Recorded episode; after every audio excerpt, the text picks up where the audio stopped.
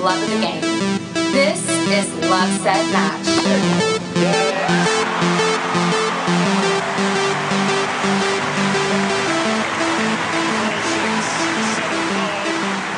I mean, Andre Agassi had this quote, you don't have to be better than everyone else in the draw when you go out on the court. Like, you have to be better than someone that's across the net. I think you got to stay active in a sport sense, you know, go out there, do some sports. I think it always makes you feel better. Maybe more tired in the very moment, but actually the rest of the day feels better. And then I think giving back as well, you know, making other people happy is going to give you a good feeling too. Hello, everyone. Welcome to Tennis Pal Chronicles, the podcast to feed your passion for all things tennis. We have a great interview to share with you today featuring former world number one doubles player Bethany Mattek-Sands. I can't wait to have you listen to that. But first, look who's here joining me again. It's my tennis pal, Valerie. How are you, beautiful? Hey, how's it going, PK? Oh my gosh, I miss you. It's been way too long. I know. I almost forgot what you look like. That's no good. Well, all you need to know is the RF hat that I'm always wearing. Yes, you yes, can you can spot me in a crowd. you can. I think I've only seen you without that hat one time. That's right. And you called me out on it. Yeah. I think I was wearing like Under Armour or something. Yeah. Or it was no, it was like rec tennis. Oh, rec tennis. That's what it Yeah. was. Yes. Memorable. Right. I'll never forget that day. It'll never happen again. I hope not. In Roger, we trust. That's right. And we're going to talk more about the RF hats that uh, were just recently released. Well, but first, let's give a shout out to Tennis Pal. Tennis Pal Chronicles is sponsored by Tennis Pal, which is a great app you can download for Android and iPhone and find people to play with. Tennis Pal is the best app for someone like me who is not in the tennis world like you. I use the Tennis Pal app all the time to find local players that I can kind of just go have a hitting session with or play a match. It's never failed me. I always find someone who's willing to play. It's so great. And I think you are in the tennis world. You you have your own podcast, you know. It's true. I meant in like the recreational playing world. Oh, gotcha. for sure, I'm in the tennis world. I mean, that's why I love doing this podcast with you. Like before we had a podcast, you and I would just talk tennis nonstop. It was just a, a great meeting of the heart. Yes, and uh, anytime it's tennis is happening, I am watching. But ask me to play, and it's it's few and far between, which is why you know people don't find me reliable as a as a friend to play with, which is why the Tennis Pal app is so great for someone like me because I need to find someone new who doesn't know that like in two weeks when they ask me, I'm not going to be available. oh my gosh, you're so funny.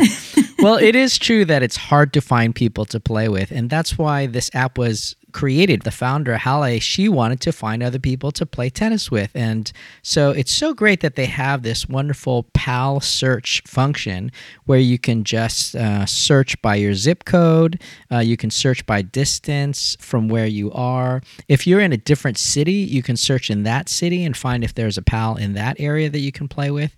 And they just announced this new broadcast feature. Have have you seen that, Valerie? I haven't. No. It's kind of cool. It's right when you do a, a find pal search, you can actually broadcast that and it'll actually send that out into moments for two days to like the top 100 search results that you search. And so in their moments feed uh, that for the next 48 hours, they'll see your message. So you can say like, hey, I'm playing downtown until 8 p.m. tomorrow if you want to meet me and then it'll broadcast to like 100 people and see if they respond to you they can send you a direct message and start a chat and you know get some hitting going Nice. I like Yeah, it. so One of the features that I like is that I can also not only by location but by ranking or skill level. Um, because that's always nice is when you can find someone who has a similar skill level to yours to hit with. Yeah i love hitting with anyone honestly like it doesn't matter what level i know some people are really like you know hey i'm this level and i don't want to play below my level because it's too frustrating but you know i do that all day long so i just love introducing people to tennis as well as being challenged by someone who's better than me. It's really awesome. And there is the whole spectrum on Tennis Pal. There's so many different levels of people, and that's the beautiful thing about it. Yes. You are you know- special and you have that coach in you as well. I think you have a, lot more patience than than most. Well, I do try, but I I didn't need to have patience with you. You were hitting really good last time we played in La Puente. That was a lot of fun. Gosh, I don't even remember the last time I hit Philip. I know it's so sad. Yeah. yeah. And uh, and honestly, talking about Los Angeles, unfortunately, all of my classes, all of my lessons have been canceled recently because of this uh, new shutdown that they just imposed. Where the tennis courts are still open, they're not locked like they were back in March, but the mandate is that you only play with your immediate family. So, you know, you're not supposed to be playing doubles with your doubles partner because obviously they're not, unless your doubles partner is your brother, like the Bryan brothers. yeah. Or unless like you live with them, right? I think. right, exactly. So your pod or, you know, and so my friends, of course, stretch it to the limit and say, hey, we're all tennis family over here. but I cannot condone this behavior, Philip. Yes, that's what's gotten us in trouble, hasn't it? And and so, I mean, this is horrible. Uh, we're we're up in the nine thousands now daily cases, so it's it's just awful. Wow. I have I haven't even looked, so I pretty It much ju- never leave my house. Yeah, yeah. So you know, hopefully, um, people all around the country who are listening to this, they get to play tennis. But unfortunately, right now in Los Angeles, we don't. Um, unless you're playing with your family or you're out there practicing serve or hitting with the ball machine. I mean, those are all options. Finding a great wall, you know. Mm-hmm. Um, for me, yeah, I haven't played for like three weeks now, so it's really sad. I Is miss that a all record? my. It might be. It might be. Maybe only an injury has ever sidelined you that long. Yeah, yeah. And uh, so what what I've been doing actually is yoga. Uh, I've been really working on doing um, this the things that we just put out in a new book called Yoga for Tennis. And uh, a great friend of mine, Marsha Gray, and I put this book together. It's now available. They can go to lovesetmatch.net and download the book. It's only five dollars, and uh, it's something that is 150 pages. I think people will really enjoy it. We have many, many different yoga poses that people can learn from, as well as the modified poses within those poses. And so it's 150 pages of yoga and a lot of tennis instruction about how this yoga pose might help your tennis, how this will help your uh, split step, how this will help your shoulder and serve. And uh, yeah, I've really enjoyed that. I'm hoping that this kind of cross training with yoga is going to make me a much better player. That's awesome. I can't wait to get the book. I've been waiting for the link, but since I've been off Facebook, I think I'm missing out on a lot of your notifications. But I'm glad know, you- think that we have the podcast. So now I know I'm going to go to your website and I'm going to get the download because I've been waiting for this book. Well, yeah, I, I really hope you enjoy it. Uh, lovesetmatch.net is where you can download it and uh, just go into the shop. I'm really am proud of the book. I'm proud of Marsha for putting it together. She is a certified yoga instructor as well as a Navy fitness trainer. So she, in her history, has trained naval officers to get ready for their fitness tests, and she really knows her stuff. So I, I just feel grateful to have such a well-trained partner both in fitness and in yoga and then i add my two cents in the tennis world and uh, and I, I really had a great time putting it together That's awesome. And I would like to remind everyone that you, we did, or you actually, I think, interviewed her. So we do have a podcast with um, speaking with her if, if they want to listen. But the other thing I actually would love to throw out there since it's Christmas time, I think uh, Tennis Pal Chronicles should go ahead and give away some of these books to maybe the first three people who will leave us an iTunes review and then just shoot us an email and let us know that oh they left a a review. great idea yeah i love that yeah but not if they leave us a bad review who, would- who would ever do that, Philip? well we're at we're at five stars on our reviews and we're really grateful for everyone who's less, left a review but i would hate for that to go down and then i'd have to give somebody a book Oh, that's hilarious. I doubt somebody would do that and expect a book. i'm kidding i'm kidding that would that would be so bad Down with Tennis Ball, Tennis That's Pal right. Chronicles. And where's my book? Yes. Give me my damn book. No. Well, speaking of Christmas gifts, I really thought my year was going to have at least one highlight because, you know, 2020 has been kind of harsh for all of us. Um, Roger Federer announced that he got his RF logo back uh, at the beginning of the year and that Uniqlo, his clothing sponsor, was going to release a brand new series of RF hats, right? Yes. I sent you that message on. Um, on Facebook that you never got, and then you sent me a message uh, on text, and I was like, yeah, didn't you see the message I sent you days ago that that it's happening? So it was supposed to come out December 8th, right? And I was so ramped up about it. I was tweeting on Twitter and I was showing people some of my old hats and I was like, "Wow, these are so beat up and, you know, I really need to refresh my stock. I'm so excited to be one of the first people to get a hat, right? And it was kind of vague on Uniqlo. It said, you know, releasing mid morning December 8th. So it wasn't like as soon as the website is open and, you know, all of that. Mm-hmm.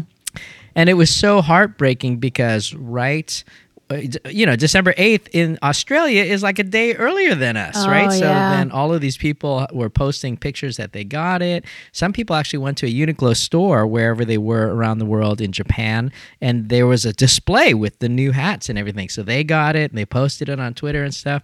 By the time it came to us, December 8th in the US, 30 minutes and it was sold out. Well, And the it wasn't power and it wasn't Roger. me. they were out of stock in 30 minutes. I mean, Oh.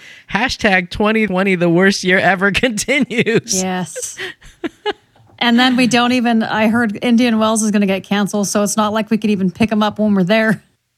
I how how do we get these things? You know, I'm like begging Roger, please tell Uniqlo to like make triple the amount next time because they really underestimate your fan base. you know? Yeah, yeah. How could they do that? Ah, don't they know who so they're dealing with? frustrating. we're the ones that we're the ones that got Roger to be, you know, GQ Man of the Year. Yes, this is the most passion, passionate fan base there that exists. You know. Yeah, and he did he did win fan favorite, I think, again this year ATP, and he also just won Sportsman uh, of the Year award for Switzerland, which is super exciting. So lots of cool things the, happening. The unexciting part about that. Did you read his quote? yes, Oh I did. gosh, you guys, he said something along the lines about if if this was the last thing that happened and he was never able to play again, at least he got to go out on a high or something along those lines. Saying Yeah, let me read it not- for you exactly because it was really scary. Uh, he said, I hope in 2021 I will find the courts again. We'll see. But if my career were to end there, well, it would well, it would be an amazing end with this award. And then I, I tweeted, What? No, don't even think about it, Roger. I know. I heard he might not even play Australia now.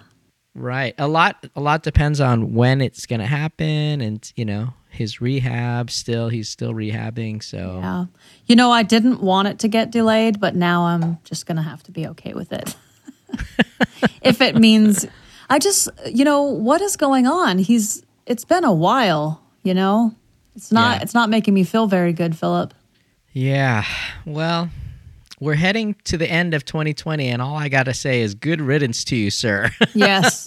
because what a horrible year for tennis, uh, as well as pretty much everything else, right? I mean, I will be so glad for it to be over and move into a new year with a fresh start and hopefully a whole season of tennis. But, you know, we, we got the vaccine on the way. We're super blessed to have this miracle that happened where they created a vaccine within a year, which is insane. And, you know, here's hoping, right, that next year is going to be looking up. yes. Yes. Well, to make your year a little bit brighter, we have an excellent interview with Bethany Mattek-Sands to share with you.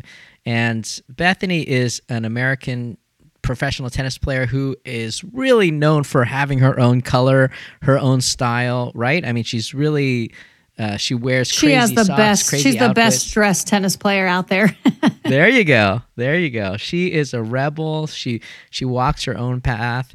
And and yet at the same time a true champion she's an olympic gold medalist. She's won nine grand slam titles five in women's doubles and four in mixed doubles. And she also is a former doubles world number one. So i mean this girl can bring it right? Yeah. Well, many of you know Bethany, maybe not so much from her doubles, but from that terrible viral video that happened in 2017. I think maybe the worst injury in tennis ever uh, on video. Oh, well, it certainly was the worst reaction. I it gave me chills up my spine. I mean, her screaming for help was it was horrible. Yeah, you don't normally see And an injury like that in tennis. Yeah, yeah. I know because there were nobody many- was helping. Everyone was just standing there looking at each other. I was like, "What's going on?" Yeah, and you know, because it was Wimbledon, they had all the cameras from all the different angles and they showed it, right? And they showed like the the knee just giving out and twisting in this, you know, godforsaken angle. Oh, it was just awful. Uh, but of course, that gets like 1.5 million views, and you know, there's probably tons and tons of other versions of that that got a ton of views and yeah it was really really tough. I mean she was playing singles which is kind of unusual. She was playing against uh, Cirstea uh, in the second round of wimbledon running up to the net right? Wh- which she's so good at. She's such an amazing net player because of her doubles. And as she was running forward she just collapsed in agony just clutching her right knee shouting you know she was really shouting a, a, a ton of swear words too Uh, yeah, yeah. I mean, which which i would do too if my knee gave out like that that's exactly how I would react. I think, even if I just stubbed my toe, but yeah especially if my knee fell off. right i mean that's what it looked like it looked like it just completely disengaged and it it was just oh so horrific and so she was treated on the court there and then they rushed her to uh, a local hospital but um, they revealed that she had a dislocated kneecap a ruptured patella ligament and you know she of course had to get surgery. So horrible horrible event that happened. It was just wow so so awful.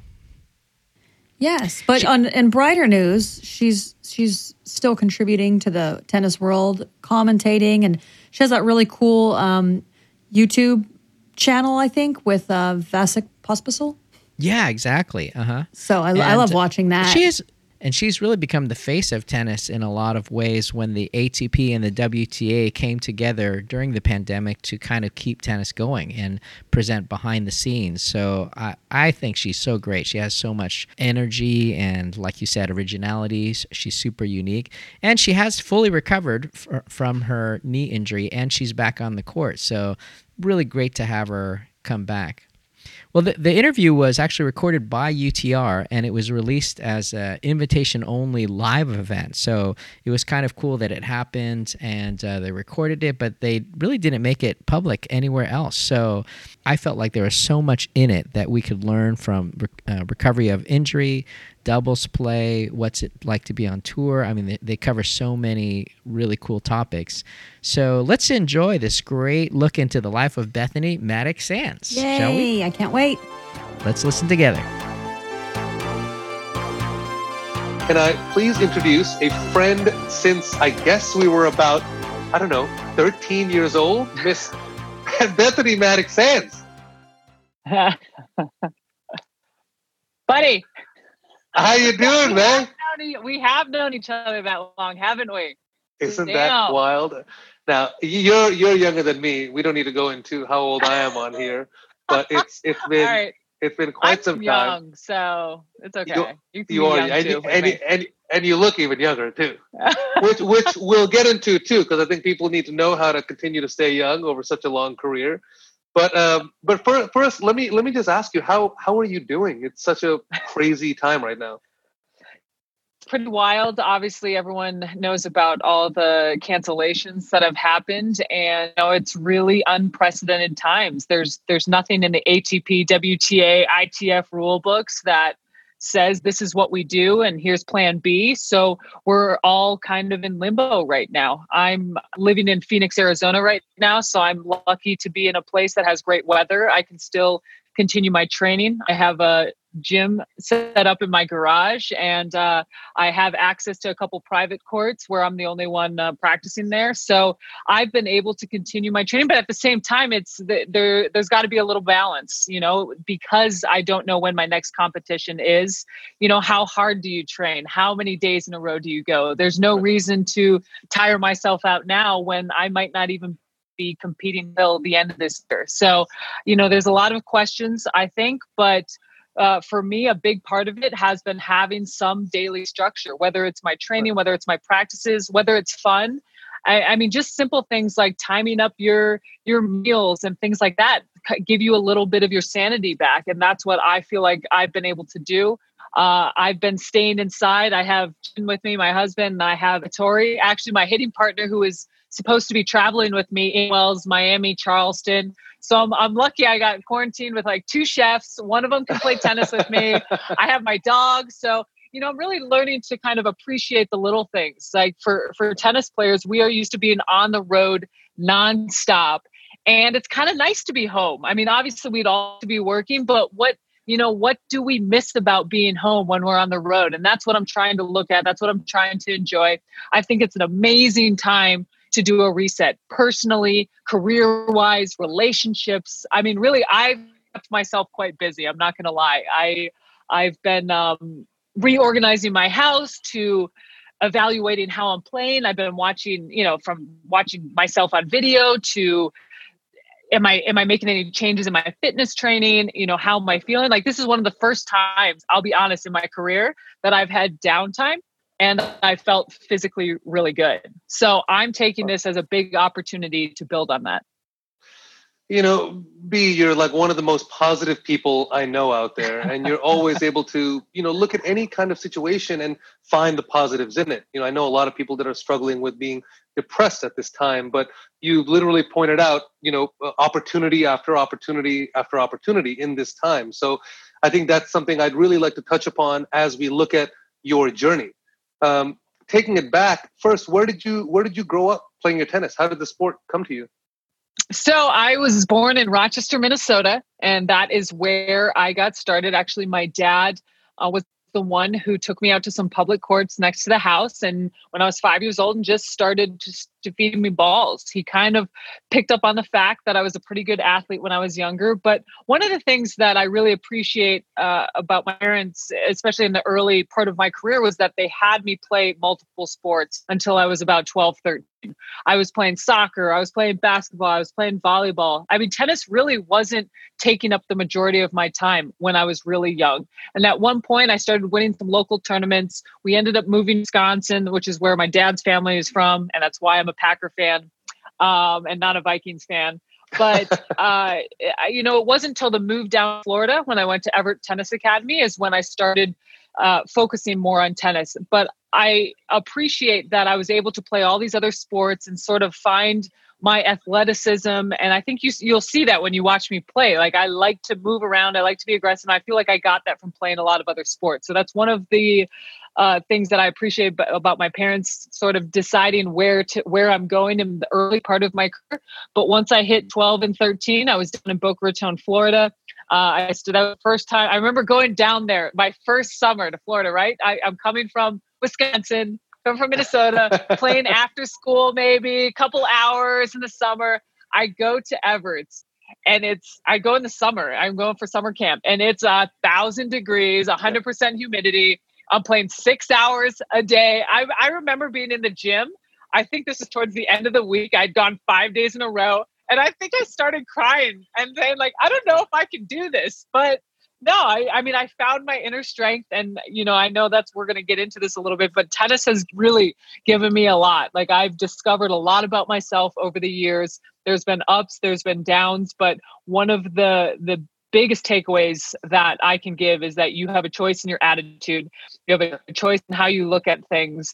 And you know, I've I've put it out there so just to even put myself you know on the line and saying like if i'm going to talk the talk i got to walk the walk as well but it's it's it's possible i know you mentioned you think i'm one of the most positive people like anyone can be it's really it's it's building a habit like I, it's taken me a while to be this way and if you would have known me, I mean, you did know me a while ago, but you maybe didn't see me after some of my losses. I was pretty good at hiding it, but I was actually a pretty bad loser. Like, had bad energy. I wasn't positive. I was, I was actually, I beat myself up a lot, and it was very, and very internal. And you know, I, I come a long way from there, and that's why the energy you do see from me now is is something that I learned and something that I've practiced um, and I've and ultimately I've it's become my personality, and I and I and that's how I play. That's that's the Bethany you see on the court now.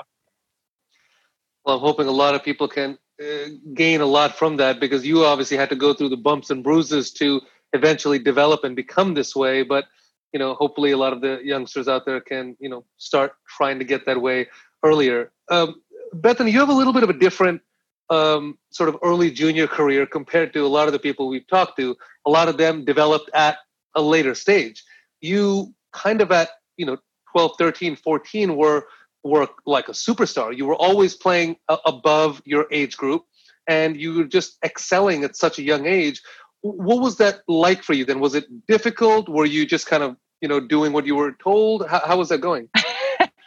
uh well, I I wasn't super popular among like the 18 year olds that I was beating when I was when I was 12 years old. So I wasn't I wasn't making friends. Uh, that's for sure. But uh, you know that's okay. I was I believe it or not I was actually really shy when I was younger. So I I know it's hard to believe, but true story. Um, and you know what? Looking back on my junior career, which I haven't in a long time, I'm not going to lie, I did. I had some great results when I was younger. I, I won uh, the tournament in Tarbes, uh, France, when I was 14. Uh, I won singles and doubles there, and that was kind of what catapulted the decision to to turn pro. And I turned pro when I was really young. I turned pro at 14, and right. I think you know the generation that I grew up in, you know, it was the Jennifer Capriatis, the Martina Hingises, and you had all these players that were really young turning pro. And I think, right. you know, part of it was like, do you seize the opportunity and continue to the next step? And that, you know, that's that's the decision my parents and I and my coaches had to make. And, you know, looking back, I I would have loved to sort of play a little bit more national events. I, I there was a, level that I skipped a little bit, and you know, I think it slowed my progress in the pros down uh, a bit. And I'm I'm not saying I I regret any decisions, but I think if I were giving advice to to coaches and parents and juniors, I think it's it's worth it to sort of play in your age group as well. As much as I was, you know, dominating when I was 12, I was playing 18s in Wisconsin or even in Florida. You know, the next level is can I win a your Grand Slam? Can I? Right. Uh, how do I feel playing against my peers? I think too many times you have these really talented kids that are always used to playing older kids, and then all of a sudden, when they play someone their own age or gas younger, like what it's like it's not it's not about the tennis then not about the skill set. Now we're going into the mental and emotional realm of that. So i really think it's worth to find a balance of playing up age groups playing kids that are younger than you actually playing kids that are worse than you. Like how do you beat them? How do you close out sets? Like it's not just about playing kids that are better than you. It's it's i want I want players to go through all the emotions. That's how you're going to find yourself as a tennis player. Uh, I, at this point in my career, all everyone is younger than me, you know, and you know when I walk into a Open or a French Open that I've won before, I have that in the back of my mind. Like so, for me, if I'm playing a tough match, second, what pressure am I feeling there? Like I have, I've built expectations. So I think so much more to junior tennis that we can we can get out of it. I think managing expectations, learning about losses, playing peers, playing friends, playing people that will crush you. Like they're all it's so, it's so much more than the result and it's so much more than the skill set that's what you're going to learn throughout your years sure. as a junior you're going to you're going to refine your grips and your game style and your movement patterns and and all of that but how are you mentally and emotionally developing through all that and and this thing that i could say to that is put yourself in the most amount of positions as possible and then that's where i feel like if i could go back do it again i would probably play a few more tournaments uh, and i would play a few i would play a few more years of juniors uh, Bethany, starting so early there, uh, it's interesting to hear you say that. I completely agree. Learning to deal with all those different kind of pressures. It helps you develop for sure. Talk about off the court. You, I mean, the last time you were just a plain kid without these kind of responsibilities was when you were 13, I guess. so did it? Did it? Uh, were you ever? You know what? I just want to be a normal kid, or did you? Did you love it so much? No, you know what? A hundred percent. I look. I love tennis, and I knew I was pretty good, and there were times where yeah i just wanted to be a normal kid. And i think it's and that's where the role of the coach and the parent i think is so important. It's so crucial to help a kid maintain that balance. It's really not on them. When they're 12 13 14 they're they're going by what you're saying. So how you react to their losses their wins the pressures the expectations they're reading a lot from you. And I think it's worth it as much as you want them to handle things a certain way. There's a lot of work that I want to see parents putting into themselves and how they communicate and how the the what role they're playing. Are are you do you want to be the coach or do you want to be a parent? Like if you're going to be both, you have to find a balance. And I think that's where I see a lot of uh, juniors struggling to sort of take it to the next step because they don't enjoy it any longer. Like I grew up with a lot of great players. Like I had a lot of Americans next to me that competed well with me.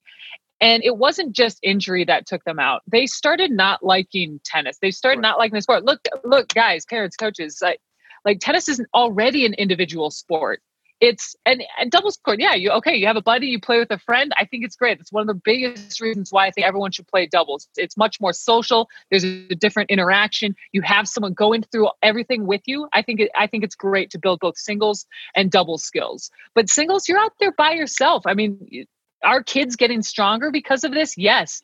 Are they getting some of these deep emotions that they don't know how to deal with as well they are. And I, I can tell you from my experience that feeling those pressures as a kid and as a shy kid, I, you know, I didn't almost feel comfortable telling my coaches about it because I know what the expectations were. So for me to be like, hey, I'm kind of worried about this didn't seem it seemed irrelevant to talk about that. And so I just didn't. So I kept a lot of bottled up. And that's why when I about becoming a better loser. It, it took me years like to, to figure that out. And I'm, I'm proud of it. Like I'm proud of digging into my own sort of personal journey and figuring out at what point I, I shifted, at what point I needed to change my habits. Yep. But I think if parents want to get a jump start on it and coaches, they really can. And it, and it really comes down to balance. Like these kids, as talented, as successful, as much potential as you think they have, they are still kids. They are still people. They and it's it's so important for the longevity for your relationships. I mean all these things are so key in next steps. And and again if we're talking about someone who's 10 11 12 you still have years to go before you're potentially playing professional tennis. Like you you got to love it for a long time. Otherwise, it's it, it will break you. Like you get into the pro circuit and crush, you know, it's a grind. Like you're going from January to November. If you don't have some good results, like you're just going week to week. Sometimes you're playing tournaments in places you really don't want to be at. Nobody's there with you. You don't have a coach. So how are you handling all these? And there's there's too many times where I see that emotional side and that mental side being the reason why players stop playing tennis. Tennis is an amazing game. Anyone can play at any level from when you're a kid to when you're way as an adult. And I think I think having that balance and starting starting it as a kid is super important. That's that's beautiful. You always you see that great ad where they talk about tennis as a sport for a lifetime. So the way you're talking about it, you know, parents should really look at that lifetime development uh, you know, even when even when it's uh, they're, they're, a kid. That's um that's a beautiful lesson. I, I hope everyone 100%. out there is taking taking notes. Hundred percent. You guys better be listening to me here. I'm, I'm, good, I'm expecting some questions about this. Good, good this is important. Good, Listen, this is important. I'm dead serious. Like I talk a lot about strategy, about how I prepare for matches, but this is really a big. This is an important topic. It's a big issue, yeah. and it's something that goes beyond tennis really yeah. it goes beyond this is these are life skills we're taking into and at, at the end of the day if you can create this balance the tennis player the, the that side of the of your child of the kid is going to come out and and you're going to maximize that potential So it's it's I think it's really it's such an important topic. I I, I completely agree. Um, uh, be shifting shifting back to on court, you're maybe one of the handful of players over the last 15 years who I think has shown such you know great skill level and quite frankly passion too in singles and doubles. Um, is that something that started young and you just never let it go? It was always important to you to develop both. Well, it's funny because when I think about how I learned tennis when I was really young, the first stroke that I learned were my volleys. So, and and if I look at video of me when I was a kid, that's probably the one stroke that I've never changed my entire career. I've had the same, pretty much the same form. Obviously, when I was little, I kind of had a, more of a two-handed backhand volley, but actually, I still pull that out. I, I'm pretty sure I pulled a two-handed backhand volley out a few times in the finals of my U.S. Open just now. But it's, you know, I I think the on court you know, I look. There, there's just so many. There's so many ways like we, we can take this, and I I just think, you know, the development at a young age, technically, it is important, but I think it's more important to kind of let everyone be themselves, let their personalities shine. And for me, volleys, going to net, playing aggressive, it came really naturally. That's like how I wanted to play as a seven year old. I remember a couple coaches trying to coach me. Actually, I'm gonna talk about Chrissy Evert. Chrissy, Chrissy was would give me a hard time. She's like, Bethany, like you got to hit a few more balls cross court. And I was like, but I really like going down the line and coming to the net. And you know, whatever. I like. Look, I found some balance. I do. I appreciate my cross court rallies now. But um, you know, part of part of my passion came from sticking to the game that I started with and that I felt was mine. And I think that's so important to to figure out what a, a kid, what a player, how they like to play, how they like to move, what's their mentality. Eh, because the more natural they can stay, the better they're going to perform under pressure because it's natural to them. They're not forcing anything. And so for me, playing singles and doubles was was pretty easy. I played a lot of doubles when I was younger, and I'm I'm really glad I did. I I think that's probably one of the main social events that I had, uh, just because I, I was pretty shy. But when you're playing doubles, you know, you're I you're you're talking with it, you're figuring it out with another partner. And I think even in juniors, I know it's not common to always play with the same player for a lot of tournaments. Like you're playing with a lot of different players. Sometimes you're playing with someone you don't really know. I think it's there's so many benefits to playing playing dubs. You're figuring out different game styles. You're figuring out mentalities. You're talking out loud about strategy. Um, I, another big takeaway for me, and if, if you've watched me play doubles, you know this, is knowing what kind of words and attitude and mentality affect your partner. Too many right. times there's things that we, there's things that we would say to ourselves that we would never say to our partner because we know it wouldn't help them. Like we know, ah, that's too mean, or I know she's trying and that wouldn't get her to play better, or that wouldn't get sure. me the end result. So I'm not going to say it that way. And yet here we are inside our own minds beating ourselves up. So I think I, have always been a big fan of doubles. Obviously, I have a lot of great results in doubles, but I think they're two different sports. I think there's different strategies in both. You, you, I think there's a different communication in both, and I think it's worth playing both from the time you're a junior and into the pros.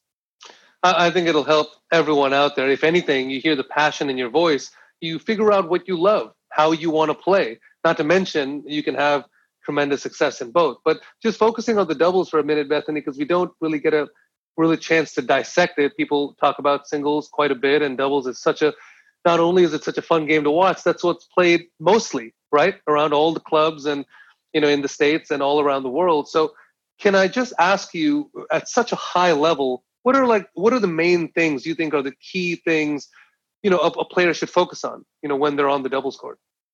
When they're on, are we about during practice, or you want to know during the match? No, let's talk about a, skill, a skill set. Yeah, as as a doubles player. So, well, I, here's the thing. I think doubles it comes down to communication and chemistry. Like that's there's a reason why I play with a lot of my friends because yeah. we we have this open communication. My part when I was doing really well with Lucy, we weren't all we didn't always start out on fire. Like we had a couple first rounds that we had to grind through we sometimes weren't even the best team out there. I remember playing the finals of US Open. We were down a set and a break. almost all down and out to Garcia Mladenovic, another amazing doubles pair. And I remember sitting down um, on a changeover with Lucy, and we both kind of looked at each other and we're like, you know what? Uh, if we're going to lose this, we're going to go out playing our way. So here's what I'm going to do at net. Here's how you're going to set me up, and let's go do this. We ended up breaking, coming back, and at the end of the day, uh, the other team was actually playing better than us. They were beating us, and the reason we were able to come back is because we came together as a team. There was a communication, there was this trust, this understanding that even through mistakes, ups and downs, like we both know what we're there for. We both can get on track in a second. We both can build each other up. And and that if we're talking about a skill set to have for doubles, I think that's one of the biggest ones. I think you learn a lot about yourself, about those emotions that come out, and then what what gets you get that win. Because again it's right. not always the best player. The same could be said for singles. Like when you figure out a way to win like you maybe weren't the best player for the first set and a half and you figured out a way to win. So i think doubles you do the same thing. It's communication. Um, and if we're talking a little bit more tennis strategy i think it's important to to test out your movement to take risks to take chances especially when you're a junior. Like I want to see some juniors get burned down the line because they they right. look to poach too early. That's how you're going to figure it out. I like doing volley volley drills because a lot of times what I hear from from kids is they're scared to get hit. Like, look, get your racket in front and let's practice. Let's do some volley volley drills. Most of the time, you'll find you're going to be able to get your racket up in time, or you're going to be able to turn. It doesn't. The ball doesn't hurt that bad. right. But um, but it's. I I think it's sort of testing all the waters out. I want you I want you to play as an aggressive player. I want you to play at net. I want you to serve and volley. How does it feel? How does it set up? Maybe it's not your game, but I want to encourage sort of this curiosity and this willing to willingness to take risks. And I think on the doubles court, you're able to do that a little bit more because you have someone backing you up. I want to see some juniors calling some play calls. I want to say, all right, second serve, I'm going to go cross court. We're going to switch and see what happens. All right, second serve, I'm going down the line. Next ball is coming to you. I'm coming in and let's see how it works. Like you get to have a partner to kind of work through this with. Take advantage of that. So I think I think really learning to take some risks and test out different strategies doubles gives you such a great opportunity to do that so I think probably my favorite thing about this chat so far is every time I ask you a question, you're kind of relaying it. So it's it's a tennis answer, but it's also a life answer. You know, I think you you noticed that, huh? Well, you you put everything together. And by the way, one of my favorite reasons that I follow you on Instagram, so I hope everyone else is doing the same thing. You know, you're able to relate it all, and you know what? Quite frankly, sport is a metaphor for life and you know the life lessons you learn it translates to sport and what you learn here hopefully it translates there. So, along those terms, I'm going to ask you what I think is maybe one of the best efforts we've seen emotionally and physically in sport in, in some time at Wimbledon. Not too long ago, you had about as gruesome an injury as you can you can possibly have, and you know all, of us on the men's side, women's side, we were all just wincing when it happened. You would you would think that you know what? That's it. She's never playing the sport again. I know it couldn't have been easy to stay positive. And I mean, look, whether it's a big thing like that or a small thing, we're all going to get knocked down. How did you, you know, how did you get out of it and and the manner in which you did it? well, that, I, there's a there's a couple things. I definitely went through a, an array of emotions. Obviously, in the moment, you know, I didn't know what happened. I just knew something really bad happened, and um, I wasn't able to walk off the court. So, uh, you know, after that, I um I had already been on a, a little bit of this internal personal journey, and it's funny because I had posted something to Instagram a few days before about choosing your attitude, no matter what your circumstances were, right. and I was like, "Damn it! That like two days ago. I two days ago I was like number one seed at Wimbledon, number one in the world, gold medalist. Like it's easy to be positive then, right? So I had to like eat my own word. I had to do a mirror test. Be like Bethany, did you believe what you just said on wow. Instagram, or wow. are like, or are you gonna just hide? And so part of the reason why I shared my journey back was a little selfish because I wanted to own up to how I was gonna. If I was gonna tell people to be positive I'm damn sure better better stick to it. And I think you know one of the my biggest win. Let me tell you, my biggest win. A, a lot of people think it's coming back, which and winning U.S. Open, um, and yeah. the the next year. My biggest win was actually the day after it happened. I was still in the hospital, and Lucy came to visit me. And Shaun T. I had a few other friends come to the hospital, and we actually did this little choreo choreographed dance to a Beyonce song. Obviously, I couldn't stand, so it was all like hand motions. If you see, if you saw Lucy and I win I, in I Australian remember. Open, we did the dance on the court.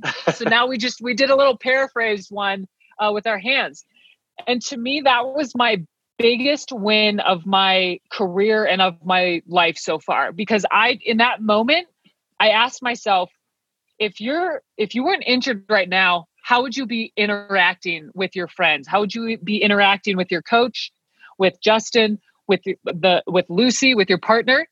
And I said I'd be having a really good time and I'd be laughing a lot. And I challenged myself to do that despite my circumstances. Well, Too many times I think we also we we kind of rely on the fact that hey, time heals all wounds. And maybe it does, but I challenged myself to take that a step further. If I was going to be okay with it in 6 months, why couldn't I be okay with it in 3 weeks? Yes. Okay.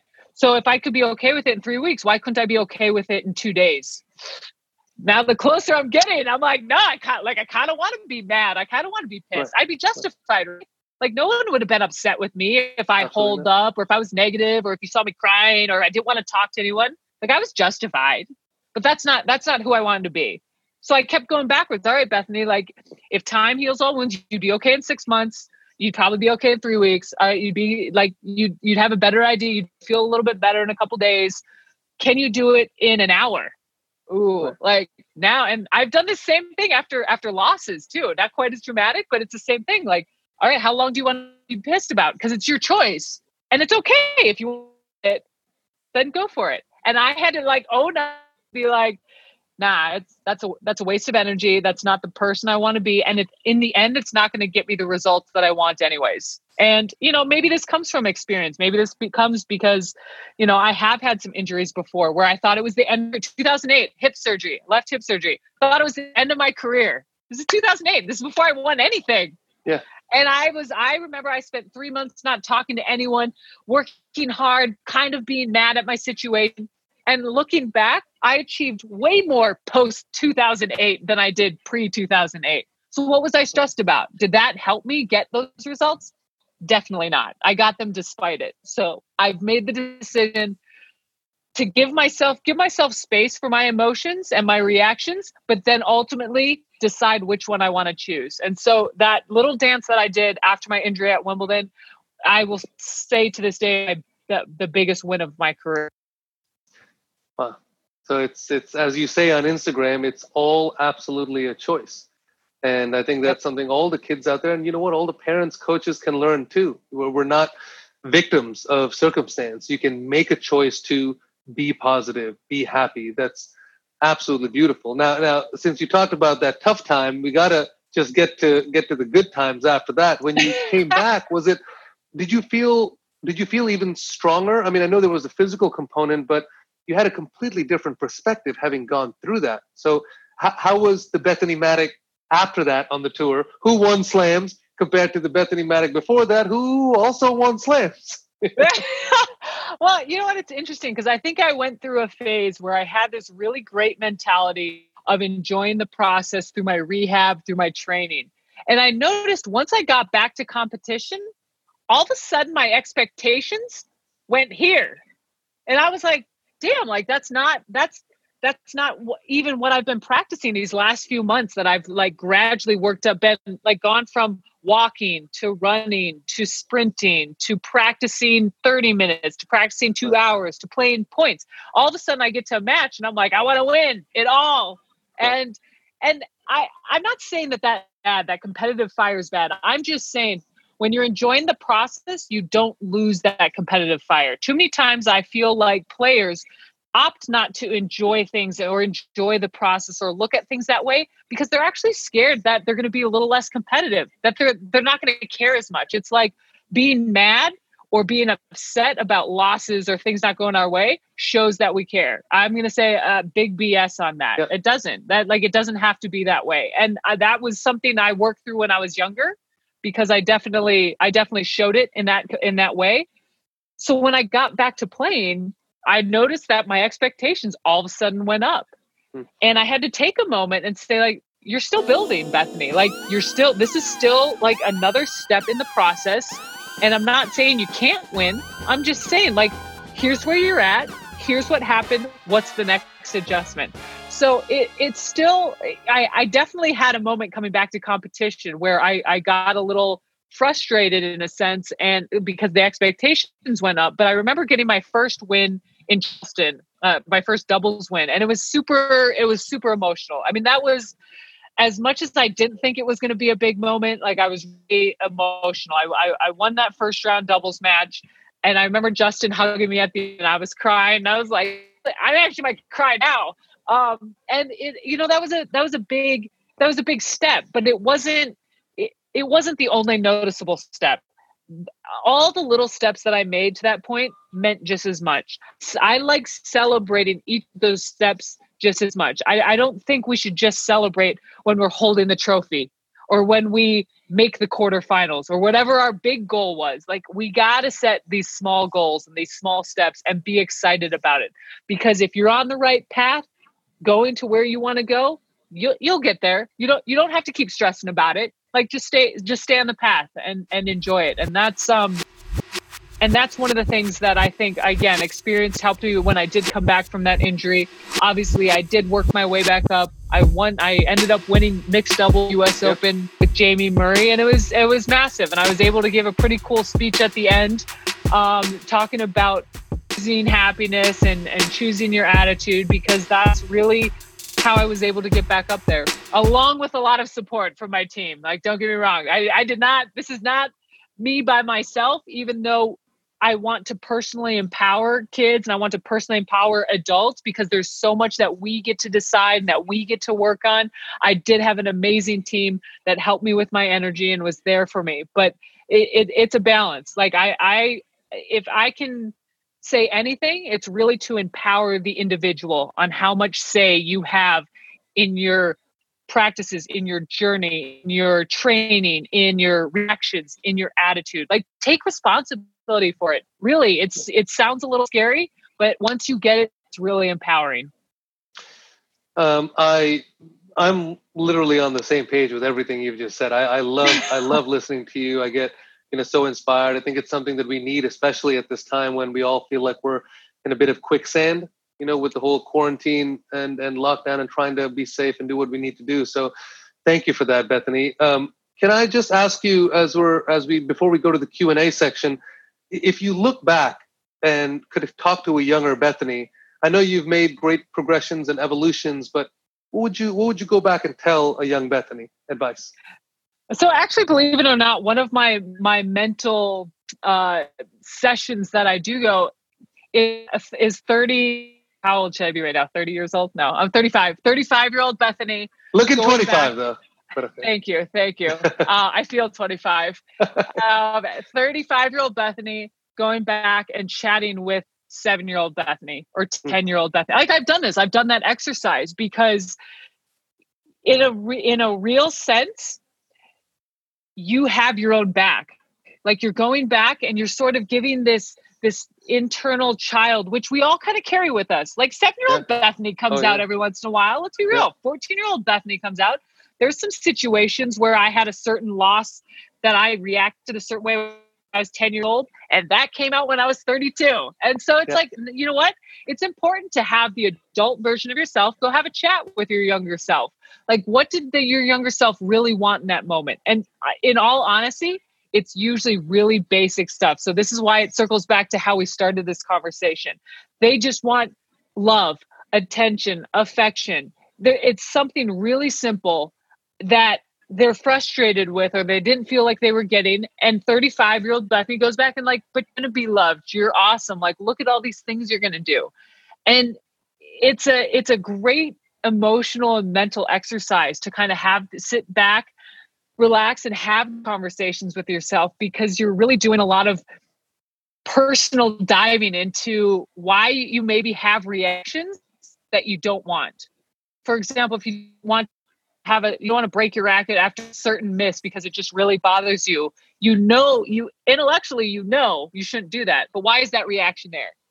So these sessions, me going back and talking to my younger self, actually have really helped shift some of these habits really quickly.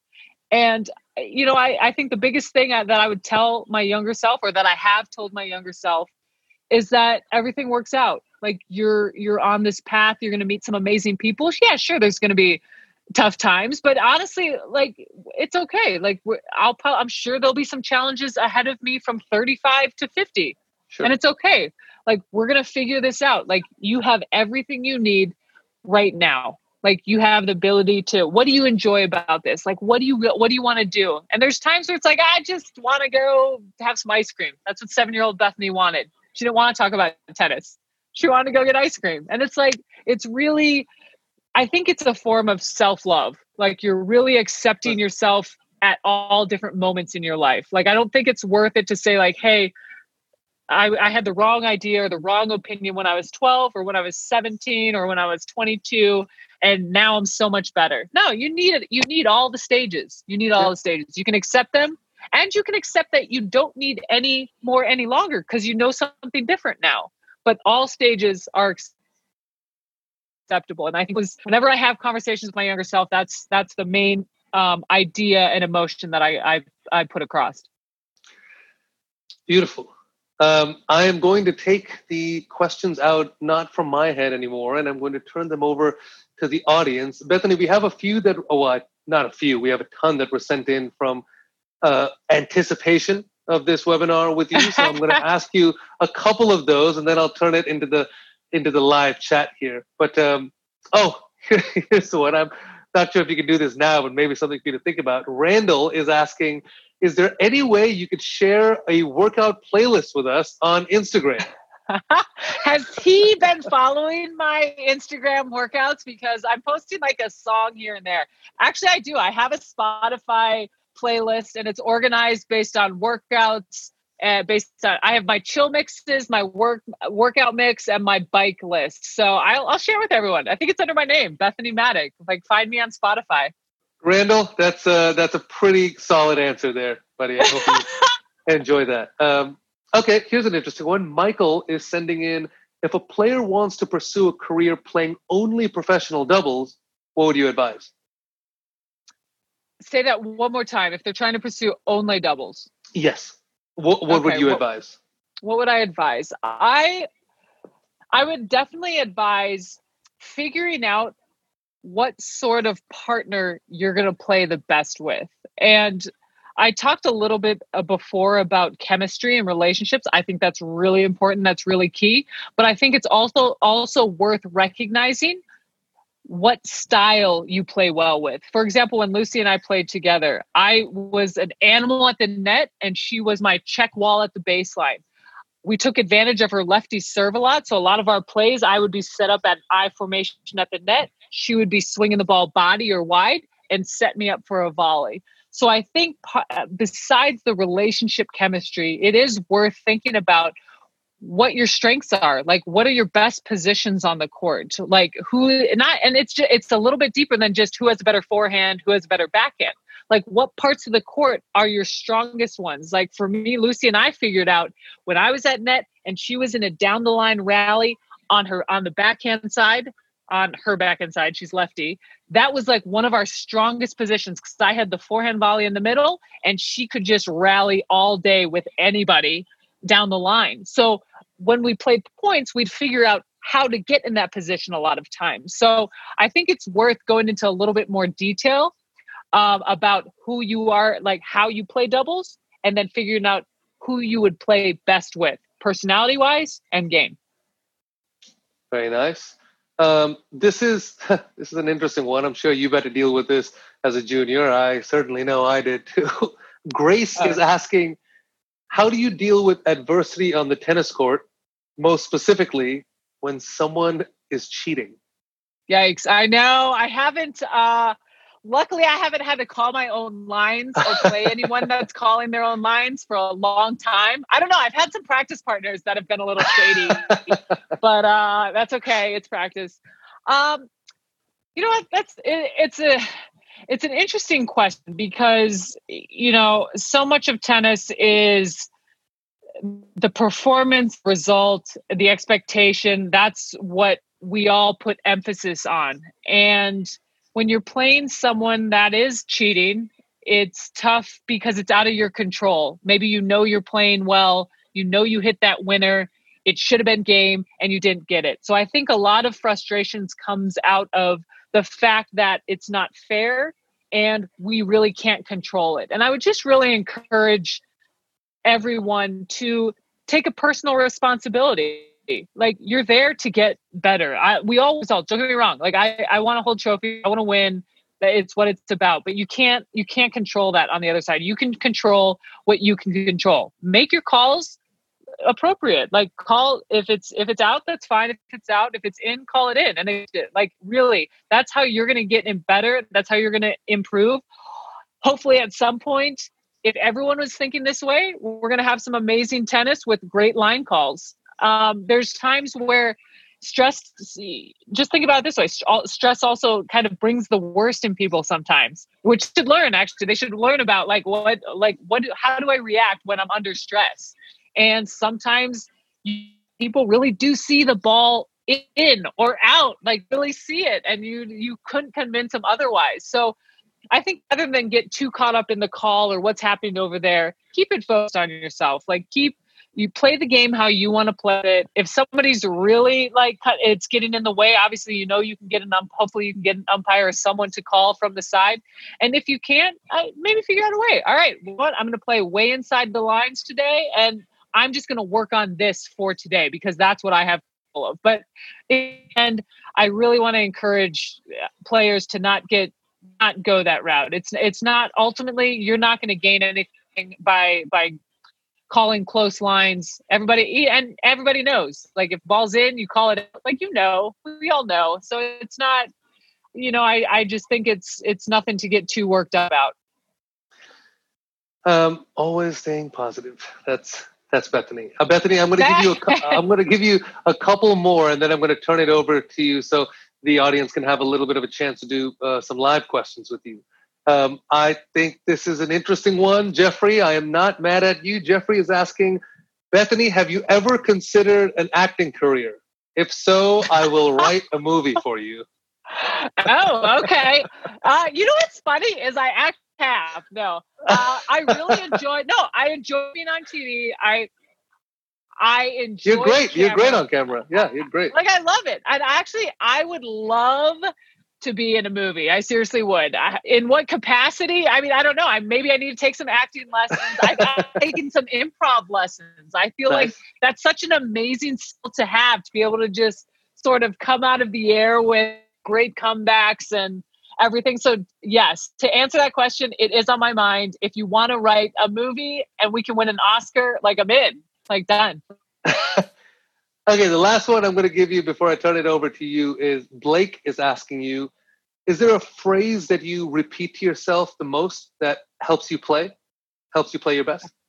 Hmm, a phrase that I repeat to myself um, the most. I, you know what? I, there are phrases that I do repeat to myself. I feel like they shift a little bit. It depends on where I'm at, what I'm working on, cues are happening to you. I call them cues. So for a certain time, it like let's just say I'm the serve, it's putting the toss in a certain position. Other times it was coming up together. I like little cues that are as simple as possible that get me the best result. I don't like a lot of a lot of coaching. I don't like big sentences because I feel like once I start thinking a little bit too much like that, I'm losing the flow of my reactions on the court. So if I'm saying anything to myself, technically or strategically, it's usually pretty short. Usually I'm looking to see what's working that day uh, because it changes. One day, my serve out wide, my kick serve could be working amazing against a certain player, and the next day, nah, it's slice body. And so it's it's recognizing sort of in real time which cues you want to bring up. But in practice, I do. I do have my cues for if I feel like uh, I'm late on my split step or if I need to prep earlier. And and that's what I work on in practice. Once the match hits, technical cues almost go a little bit to the wayside. Like you're really sticking to strategy. So a lot of it is just evaluating what's happening in real time. Um, wonderful. Now, listen, Bethany, I'm going to leave it to you uh, to jump into the chat a little bit and uh, dive in. I'm seeing a million questions being thrown in your way, so uh, I'll All right. I'll let you have at it for a few. All right, let's see here. I'm just going from the bottom. Well, bottom of who have you had the most fun playing doubles with? Ah, I'm not going to choose. That's like choosing a favorite child or pet. Like you can't do that. I um, I've really had a lot of fun with all my partners. I mean, I've I've probably given every single team a team name, uh, whether they liked it or not, and to me it's eh, you know i found some of my best friends with the players that i've played doubles with whether it was with mike bryan bob bryan jamie murray. My first slam was with horia tecău who's still one of my really good friends. Lucie safarova i've been playing with kenin last year at wimbledon i played with danielle collins. So I, I really i've really enjoyed getting to know a lot of people on the court. I i honestly a better question is the last partner I didn't have fun with, which is I don't remember because I've I've had a lot of fun. So that that's probably an easier answer. Um, all right, let's hear. Let's hear. You're just a great person. So much fun to watch play. You're a true inspiration. Thanks, Clark. Sweetheart. Um, do I have any pre-match rituals? So I definitely have my warm-up routine, but honestly, if you hung out with me right before I went on a match, it's pretty calm. It's casual. I like I like to joke around with my team. I you know, it's to have a warm up and to physically feel good, but for me, I want to be in the best mental space possible. Sometimes that requires me being by myself, zoning and visualizing a little bit, but other times I I want to be joking around with my coach or my hitting partner and making me laugh. Like I think I think it's all a matter of how you feel and I want to be in the best state of mind for my matches. So that's that's my pre-match ritual. How how can I be laughing and enjoying and feeling good, nice and light? Uh all right. What did you do? Travel around the Okay. Do you like traveling around the world? If so, what's your favorite place? Oof. Um damn. Really? uh, I really like, I love traveling, first of all. I think some of the coolest places, one of the coolest places I've been to is New Zealand. If you're making me pick, pick favorites here, uh, the whole country, I've spent a lot of time there. I actually was early this last off season, spent a couple weeks training there. I just think it's it's beautiful there. Food's amazing, scenery's amazing. The Kiwis love their adventure so I love going there. But I mean, I love the big cities too. You know, Hong Kong was always a special place. Shopping there, the food uh, was amazing. Been to Malaysia, Thailand, uh, pa- Paris. I mean, it's just you get an experience. I feel like in in every in every city. But if I had to pick one place, uh, I'm gonna go with New Zealand. All right, so let's see here. It is about self learning. Alex, this is from you. Bad calls happen for the pros too. Accurate. It's not just. it's just not. It's not just your junior opponent making calls. Sometimes the refs do miss calls. I'll put that out there. Thank God we kind of have some. We have some challenges, but even then.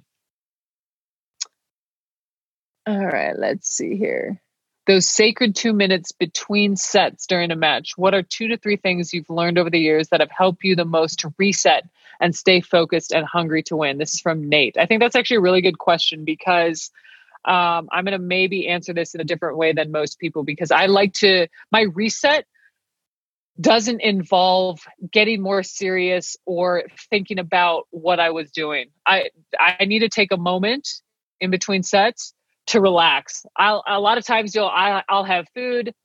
Um, I'll work. I'll focus on my breathing. But for me, and this is one of the reasons why I like playing doubles, is because you have a partner that you can joke around with. You can topics a little bit.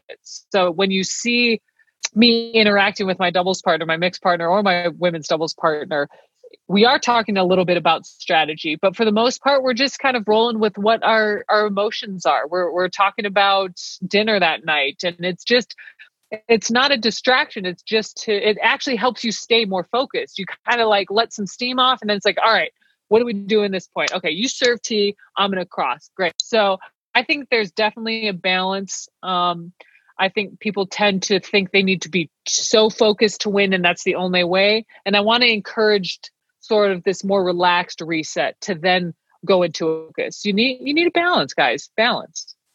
These are some good questions out here. Prakash, are you are you even still there? No, you're not. I just see your like frozen face, and it's a very judgmental face that uh, I have on my screen.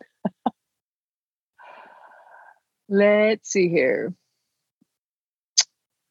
Bethany, oh, this is Thomas Leach from Just to talk about your childhood, but can I ask you about your training program was like when you were nine or ten years old? Honestly, nine or ten. So that was the, that was before uh, I went to Evert Tennis Academy. So I was still up in Wisconsin when I was that age, and I was still going to school. I would practice a little bit before school. Uh, and a little bit after school, but there was nothing, nothing too crazy. I was still on my middle school basketball teams, volleyball teams. So, you know, in a sense, I was I was training because I was playing other sports, and I think that's such a great way um, to to work on fitness when you're a kid is to play other sports. Like it's st- it's still fun. It could be competitive. You know, soccer you're working on footwork. Volleyball it's it's teamwork. I mean, there's I was I was running track and field. So um, so nine and ten it was really about about having fun, playing a little bit of tennis, and then uh, staying staying fit by playing other sports. All right.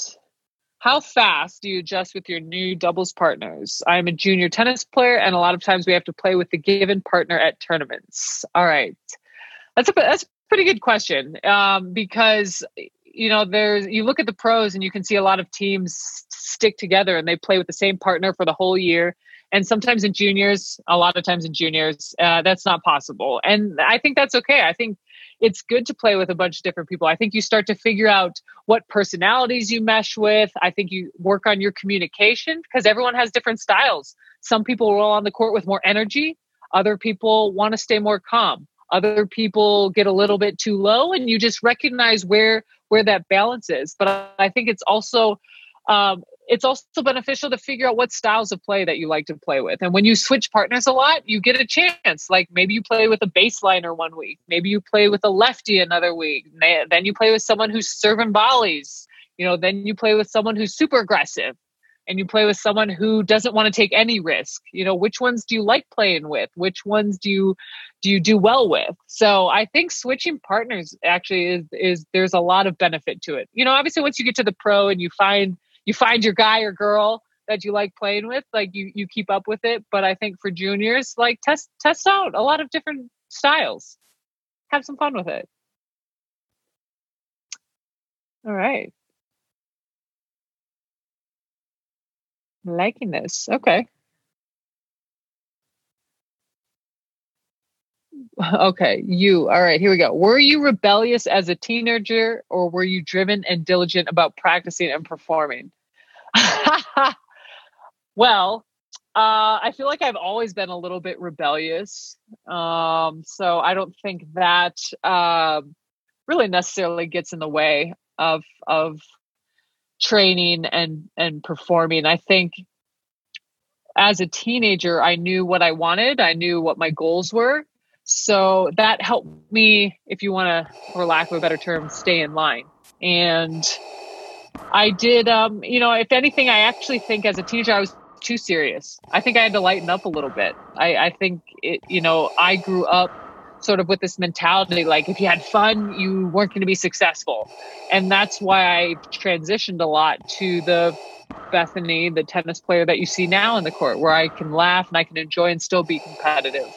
Um, so it took me kind of going through a few serious years of in my in my teens, especially my late teens, I would say early 20s. I was pretty serious and then figuring out that that really wasn't my personality. That was just something I kind of learned and you know, maybe someone along the line told me that, you know, it's hey, if you don't you got to be serious if you care and if you want to be number one you just that's all you got to think about and I, i'm not you know putting a lack of importance on focus i'm just saying we can have fun with it. You can you can really enjoy some of those three hour practices. You can enjoy uh, playing matches competing and um and still be all you could be. So good questions guys. I'm liking this. Oh we got like 37 new messages. Wow. Hold on. Gotta click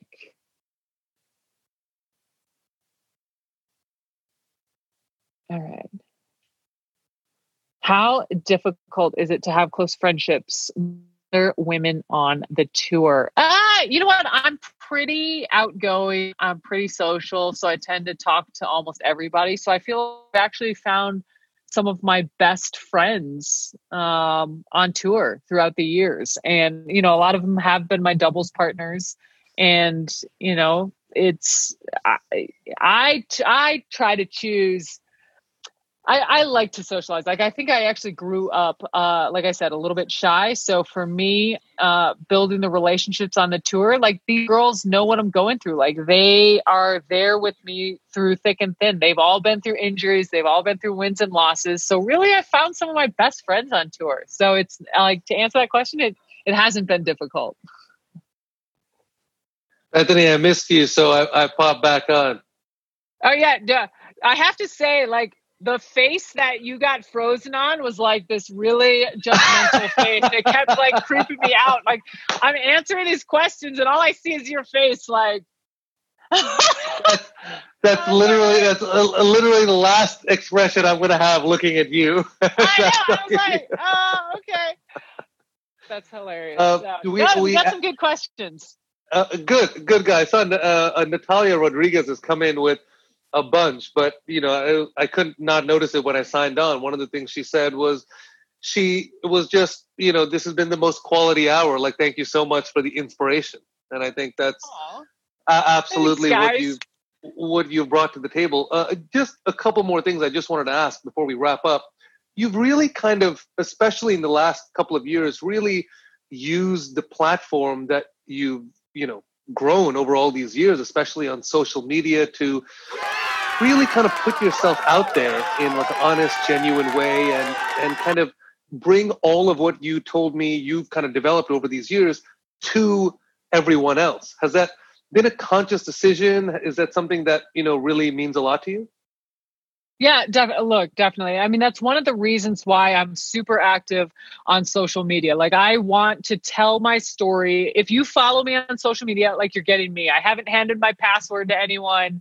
Like, if I'm commenting, it's it's it's from me because I want to have that connection with my fans, with my followers. I think don't get me wrong, I love winning titles and I love standing on the podium holding my gold medal, but truly I, I get so much happiness out of the impact that I've had with my fans, even while I was injured. Like some of your emails and messages and letters, like I've I've read them and they they help me get through sometimes. So you guys give me just as much energy as hopefully I'm I'm giving you. And I think that's where you know this my my tennis career goes a little outside myself a little bit like again tennis has given me a lot and i want to share it with you i want to share the lessons i've learned i want to share my, my, approach. I want you guys to feel my energy because that's what this is all about. Like this is all like i live my life based on energy. The energy i want to get back is the energy i want to give out and i want i want people to feel that way. So it's really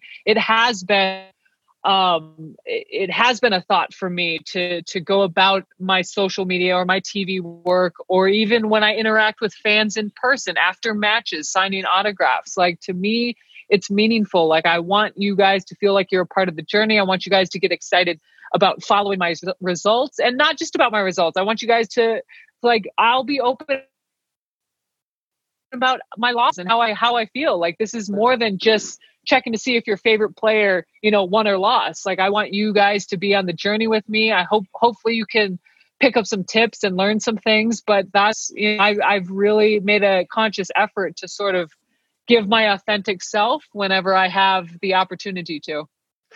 Well, we've all been certainly fortunate enough to experience that, especially over all these years. Bethany, what can we expect from from the future for for Bethany Mattek-Sands? The future.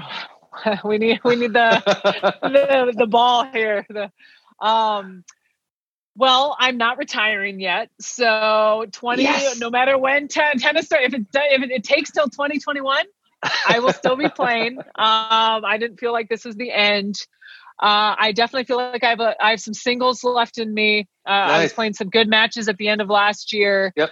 Um, so definitely putting a focus on that. But I'll be playing some more doubles. Uh, Olympics is on for next year. That's that's a goal. But like again, I'm I'm going to be posting about my journey and how how I'm working my way through this downtime and what I'm up to. And uh, let's let's see where this goes. Let's see what opportunities come out of this. I think um, you know there's a lot of silver lining in this moment, and I'm I'm taking the same stance. I think um, there's a lot of things that I can improve on. Uh, improve on. There's new things I'm going to try. Look, I challenged myself to try a lot of. I'm learning Italian right now. I'm not good at it, but I, you know, I have my hitting partners from Italy, so I'm challenging me on the court. So I, you could. That's the one thing you can look for when I have on-court coaching. When I go back to tour, it's going to be in Italian. I I love that. Now the last question, maybe the most important of this 60 minutes, when we get back out there on the road, what are the chances of a Bethany Prakash TikTok music 90s uh, uh, thing, Okay. you know? Listen, listen. You had me at 90s done. Yes. I was okay. maybe going to say no, but you said 90s. Let's do We it. have we have enough witnesses here, so we're good. It's in the books. 90s. Bethany, 90s, I'm I, cannot thank you enough. This has been a, a, such a great hour. I, I thoroughly enjoyed it. I, you know, I get, get my blood flowing in the right way when, you know, we start talking positivity and energy. So thank you so, so it. much for taking the time. Really. Of course, yes. And things other than your frozen face for a while. Like I really enjoyed the interaction too. This is great. Had some great questions. So um, for everyone else, if you want more of this, this is pretty much what I post on my Instagram all day long. And uh, yeah, let's let's keep this going. Keep the energy up, the positivity up, and uh, the tennis tour will be back at some point. So we're we're good. Thank you, Beth. We send, listen, we send our best to Justin too, and, um, and, and everyone back home. Hey, Philip, that was so fun listening with you. And thanks everyone for listening with us. That was really great interview. I hope you guys liked it. I think Philip, don't you have some really cool interviews coming up in future podcasts? there are a lot of great uh, players that were interviewed in the series, and I look forward to presenting them on our podcast as well. Steve Johnson uh, is available as well and had a great interview talking about his career. You know, he was the most winning college tennis player of all time here in the U.S., undefeated from USC. And he talks about his journey being in college and then tr- uh, going into the pros and how hard that was and losing his father and, you know, lots of really great behind the scenes stuff. So looking forward to that. And I'm also excited that we're hopefully going to put together a Christmas special podcast, end of the year podcast from all of our fan favorites, just talking about you know where they are in the world how they are doing and how their favorite tennis player did this year as well in 2020 so we have that to look forward to as well Oh, that will be great. I feel like I haven't heard from them in a really long time. and last but not least, we just want to give a huge shout out to Tennis Pal. Thank you so much for sponsoring us and giving us um, so much support and love. Um, please visit tennispal.com. They've got a great blog there that has a lot of great tennis news that you can check out, as well as the Tennis Pal app. Download that if you haven't already connect with other people to play with. They also have a coaching feature on there that you can find a coach and send your video, and they can do a virtual coaching session with you. So, really, just a great app. I feel like one of the best tennis apps available for Apple and Android. Yes, I love it. It's on the first page of my home screen. There you go. Well, thanks so much for joining me, Valerie. It's great to get together again. And thanks everyone for listening. We really hope that we get back on the court. And when we do, we hope that all of our serves are Our aces. aces.